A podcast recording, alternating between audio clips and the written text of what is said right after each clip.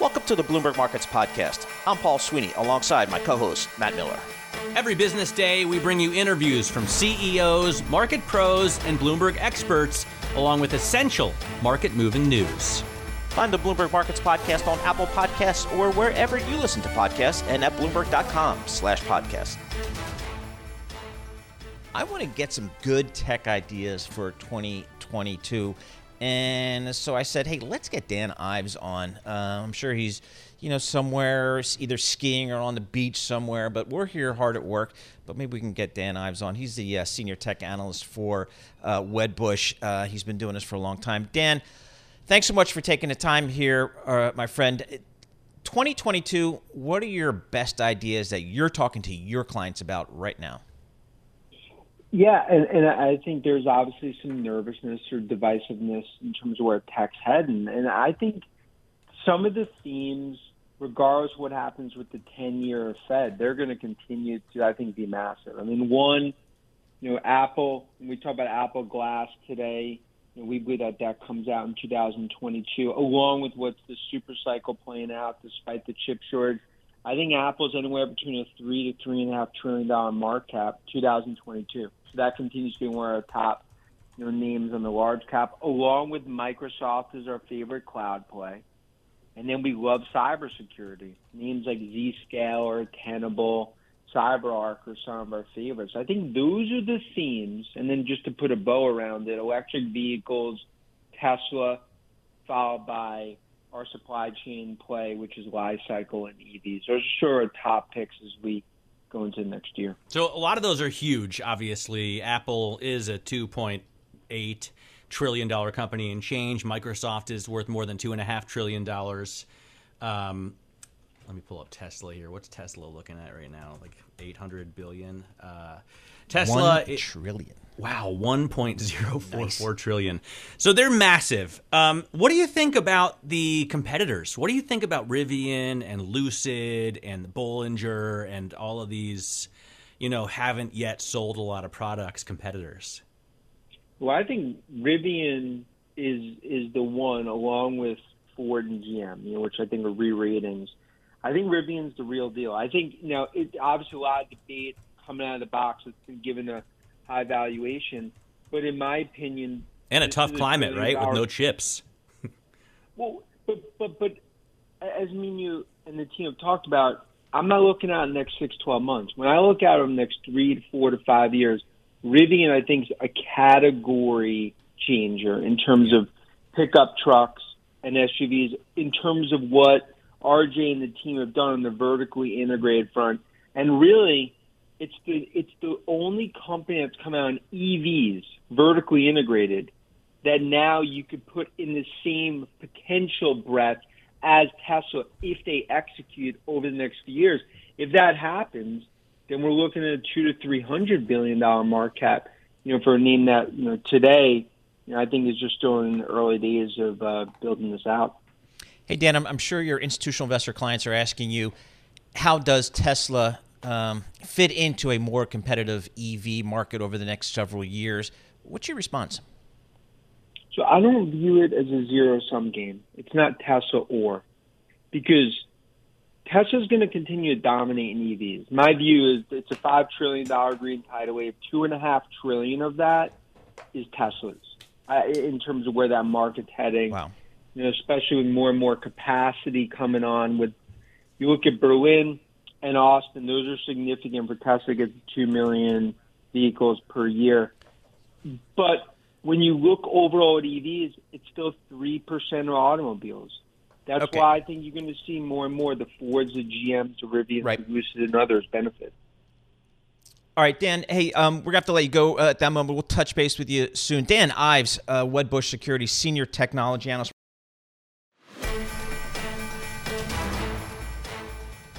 Let's bring in uh, Ian Lyngen. He's the managing director and head of U.S. rate strategy at BMO Capital Markets. Um, Ian, great to, to get you on the program. I just want to quickly get uh, the auction, my auction questions out of the way first. We have another auction today, 30 year auctions at, I think, uh, 1 o'clock we get the headlines. Yesterday we had the 10 year, I think, the 3 year the day before. And people are paying more and more attention uh, ever since uh, seven year auction went off the rails a few months back. How do you think they're doing? Well, I think that's a great question. I think we need to look at it in two ways. First, we have seen more of a concession at auction, so the auctions have been tailing more than they had previously, but the bidder composition has been more typical than the headlines would have suggested. More importantly, it's very difficult to argue that there's not sponsorship for U.S. Treasuries when 10 year yields are below 150 and 30 year yields are below 2%.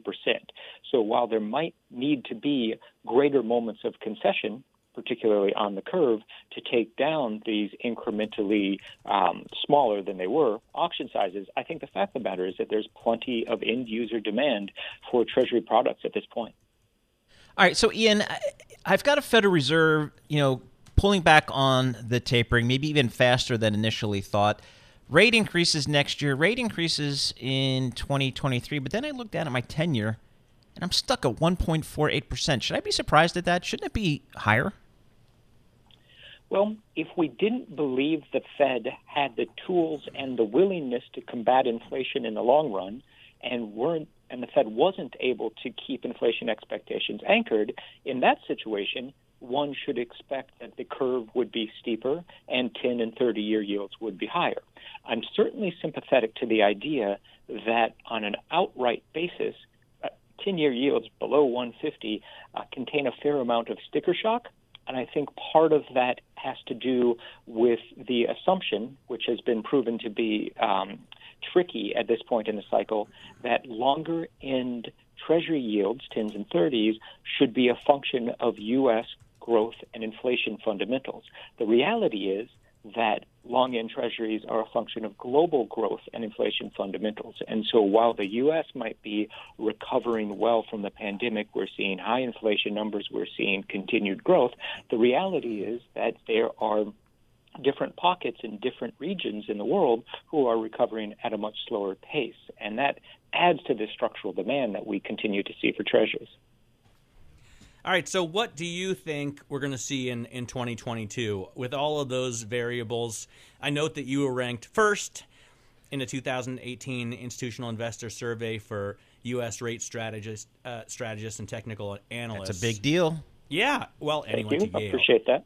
Went to Yale, so that's also pretty yeah, pretty good. smart, I think. Those folks. Um, what do you think we're going to see? I mean, is are, are we still going to see inflation coming back down to normal levels in the middle of next year? Are we going to see um, rate increases in the second half? Are we going to see uh, the actual rates numbers normalized? So I think that we are going to see the base effects in Q2 2022 become relevant because the upside that we saw, the bulk of the upside in the realized inflation was in the second quarter of this year. It was driven by new and used auto prices. It was driven by airfares as well as uh, OER or rents and shelter costs. That materially raises the bar for Q2 of next year for the pace of inflation to accelerate. So, my baseline assumption is that while there will continue to be a fair amount of inflation in the system, the shock of the headline year over year figures will start to moderate.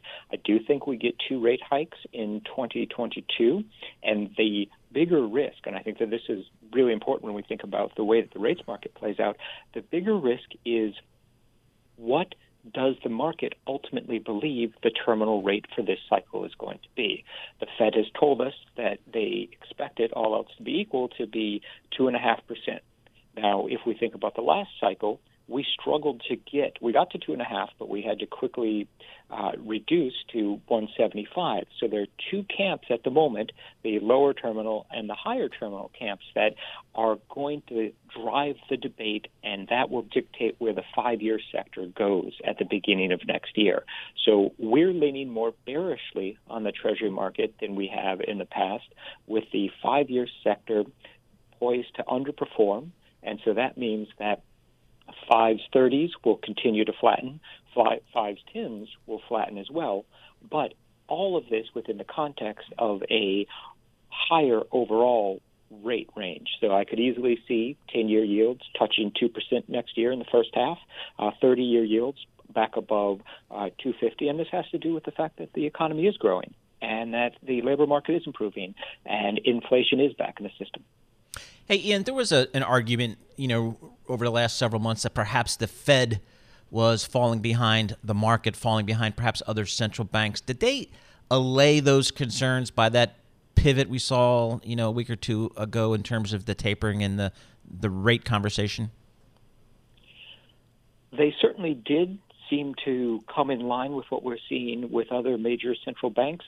I will offer the caveat, though, that the other central banks that were a bit more hawkish were ones that had different exposures to energy prices. So the Reserve Bank of Australia, the Bank of Canada, for example, higher energy prices have decidedly different ramifications for those economies than what we see here in the U.S. And then the Bank of England has a different relationship with imported inflation prices as well, or imported costs, just because of the nature of their economy. So while it made sense to see coordination in terms of central bank banking moves at the beginning of the pandemic when we were all responding to the uncertainties associated with the coronavirus. On the way out, we shouldn't actually be expecting a, the same degree of coordination because each economy is performing differently and responding to some of the pandemic dislocations in a different manner. All that said, I do think that the that, that Powell made it very clear that the hawkish pivot is going has come to fruition. We're going to see an acceleration of tapering next week, and that will set up the Fed to have more flexibility in when and how they choose to normal, normalize policy rates next year. When when you look at the economy and the economic growth uh, as it's affected by rates, clearly monetary policy is still loose, even if they're tightening. Um, when does it start to affect? Uh, when do we start to see um, uh, uh, financial conditions really get tighter because of higher rates? Since I don't think you know two or three rate hikes from zero is is that much. So if you decompose the, or if you break down the financial condition index, what we actually see is over the last decade, decade and a half, the biggest driver has been the has been equity volatility and to some extent the dollar. And so if we see a run up in equity volatility, which only occurs when stocks sell off, that in and of itself will tighten financial conditions. And that gets us back to the Powell put that has been talked about at great length and certainly still exists. So I'm less concerned about the incremental rate hikes per se and how they translate through to financial conditions. And I'm more worried about whether or not record or near record high equity prices are able to absorb a Fed that has gone from being, as you point out, extremely accommodative to moving forward with a slightly tighter policy stance. And but you think I, the Powell put is still there? Yes, I do think the Powell put is there, but it's not an outright number. It doesn't matter. So let's put it this way: if the uh, S&P 500 ended next year off 10, 15 percent, that wouldn't trigger a Fed response. But if the S&P 500 dropped 10 or 15 percent over the course of two days or three days, that's that's the spike of volatility that then gets the Fed involved.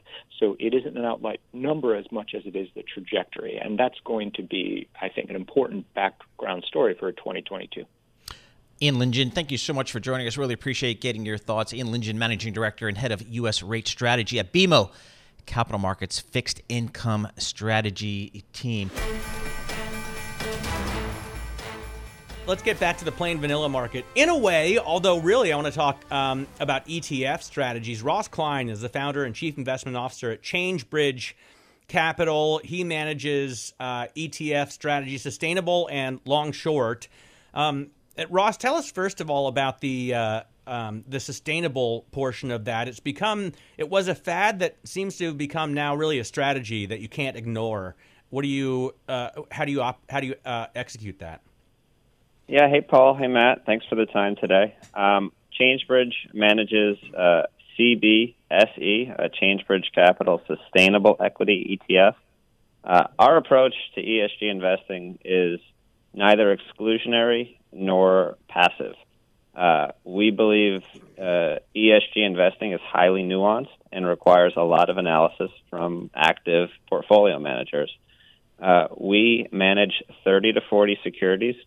It's a high conviction portfolio where we understand the holdings incredibly well. We talk to management teams, we identify companies that are making real progress, and we're finding opportunities in small cap space where uh, the rating agencies haven't necessarily picked up coverage yet, and the companies are showing a mutually beneficial relationship between their efforts to improve their relationship with all stakeholders and their bottom line performance. And so that's a fantastic breeding ground for us to identify idiosyncratic, unique investing opportunities for clients. Hey, Ross, share with us, if you will, kind of one of your, your bigger holdings, your higher conviction names that's in your sustainable ETF, and, and why it's in there. Yeah, absolutely. Um, so, you know what? I'll, I'll, I'll, give you one that you might not suspect is an ESG type holding. Um, Skyline Champion is uh, ticker SKY uh, our largest holding in that portfolio. Uh, Skyline Champion manufactures uh, manufactured housing. Uh, in the environment that we're in, uh, where affordable housing is effectively in a crisis, they're a solution. Uh, the average manufactured house is more than $200,000 less expensive than the average stick built house for an equivalent home. they're able to produce them more efficiently they're able to produce them more environmentally friendly ways than an outdoor stick built home. Uh, we believe that this is an opportunity for investors to recognize they can buy a house that's more environmentally friendly, built more efficiently, more affordable, and find a company that actually benefits from those trends. As folks start to shift towards uh, rural and, and more suburban uh, housing, they are a beneficiary of this environment. The company is in a effectively a duopoly uh, with Clayton.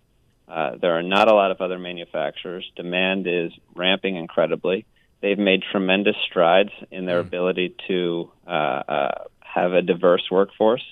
Uh, they made um, a focused effort to diversify the range of backgrounds and opinions uh, for years and this has really helped them manage the company through what's been a tumultuous, you know, 24 months. And for, is it the everyone. biggest holding in CBLS as well? It is, yes. When we have high conviction in a security and we understand it well, um, you'll see that we own it uh, in size in both portfolios generally. Hey, Ross, thanks so much for joining us. Really appreciate it. Uh, Ross Klein there, founder and Chief Investment Officer of Changebridge Capital LLC. They're an active ETF manager running two strategies again, a sustainable strategy uh, I, and a long short strategy as well. Talking wanna, about Skyline is one of their names. I want to plug also his uh, nonprofit. Ross is on the advisor, advisory council for Graceful Gears, which is a nonprofit that provides elite automobile experiences to people ah. with serious medical conditions. So bringing That's joy. Cool to people who who need it um, with sweet cars, and I think that's pretty awesome. yeah, I'm glad you brought that up, Matt. Let's bring on our next guest, Matt. Tammy Haygood. Uh, she's a vice president and financial advisor at UBS, and uh, she created the Impact Investment Group at UBS. So let's talk ESG investing. It's just one of the fastest growing areas uh, within investing. And Tammy, thanks so much for joining us here. I'd love to get your thoughts on t- what really makes a good representative ESG stock in your mind? Hi, Paul. This I, am happy to be on with uh, you today. Uh, yes, that's a question that many of my clients come to us and ask. And um, what we're looking at for ESG is um, the totality of a company. And what that means is that they're not only doing what they do well in terms of environmental, social, and governance, but they have an intentionality of improving.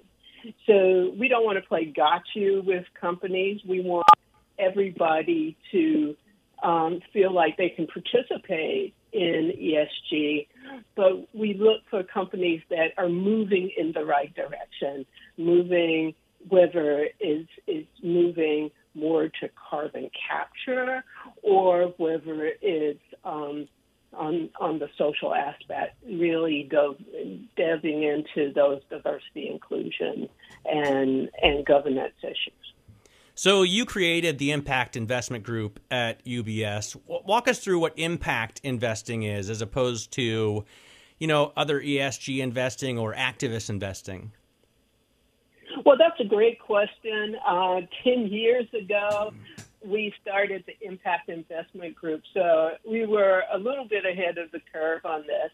And what we try to do is we try to advise, advise our clients across an umbrella of um, financial activities, whether it's market rate securities, uh, alternatives, or philanthropy. And our real position on this at the Impact Investment Group is that you want to target those areas that you are interested in influencing, and you want to target them with each one of those lasers, if you will, the the market rate securities, the um, the um, alternatives, and also with your philanthropy and and make something of an umbrella that uh, that at least has some targeted uh, point of view on the way you want to impact the world. So, so that's our approach. So, Tammy, when my financial advisor approaches me with an, an idea, you know, my silly question, or maybe the only question is, all right, what kind of return can I expect here? But are you when you talk to your clients, are you getting more and more of your clients saying, "Talk to me about the ESG aspects of this idea you're bringing to me"? Because I don't think about it that way, but I, I think I'm increasingly in the minority. Well, you know, I think that there are people that at the very forefront of their minds have the ESG or the social investment screen that they think about. But I, I've yet to meet a person that doesn't care about the quality of the water that they drink or the air that they breathe.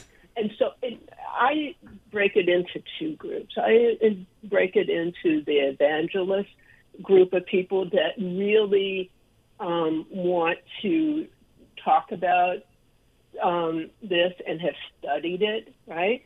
And then I broke it into more of the layperson that wants to have investments that have a positive impact on their future and their kids' futures, um, mm.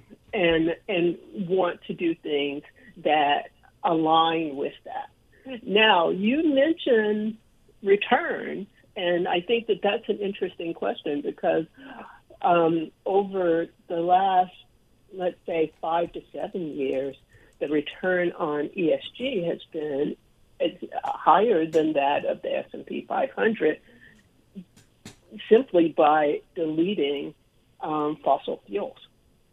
So, Tammy, we don't have enough time, but I want to get you back on because I'd love to ask you kind of an off-script question, but – I noticed you studied, uh, you got your JD in securities and tax law, which makes sense for your industry, but you studied physics and electrical engineering at Tuskegee. And I just wonder what kind of impact that has had on your career and how you have designed. Um, uh, uh, you know your program at UBS. So I hope we can get you back on again because I think it's really fascinating. Tammy Haygood there is vice president and financial advisor at UBS. She created the Impact Investment Group Thanks for listening to the Bloomberg Markets Podcast. You can subscribe and listen to interviews at Apple Podcasts or whatever podcast platform you prefer. I'm Matt Miller. I'm on Twitter at MattMiller1973. And I'm Paul Sweeney. I'm on Twitter at PT Sweeney. Before the podcast, you can always catch us worldwide at Bloomberg Radio.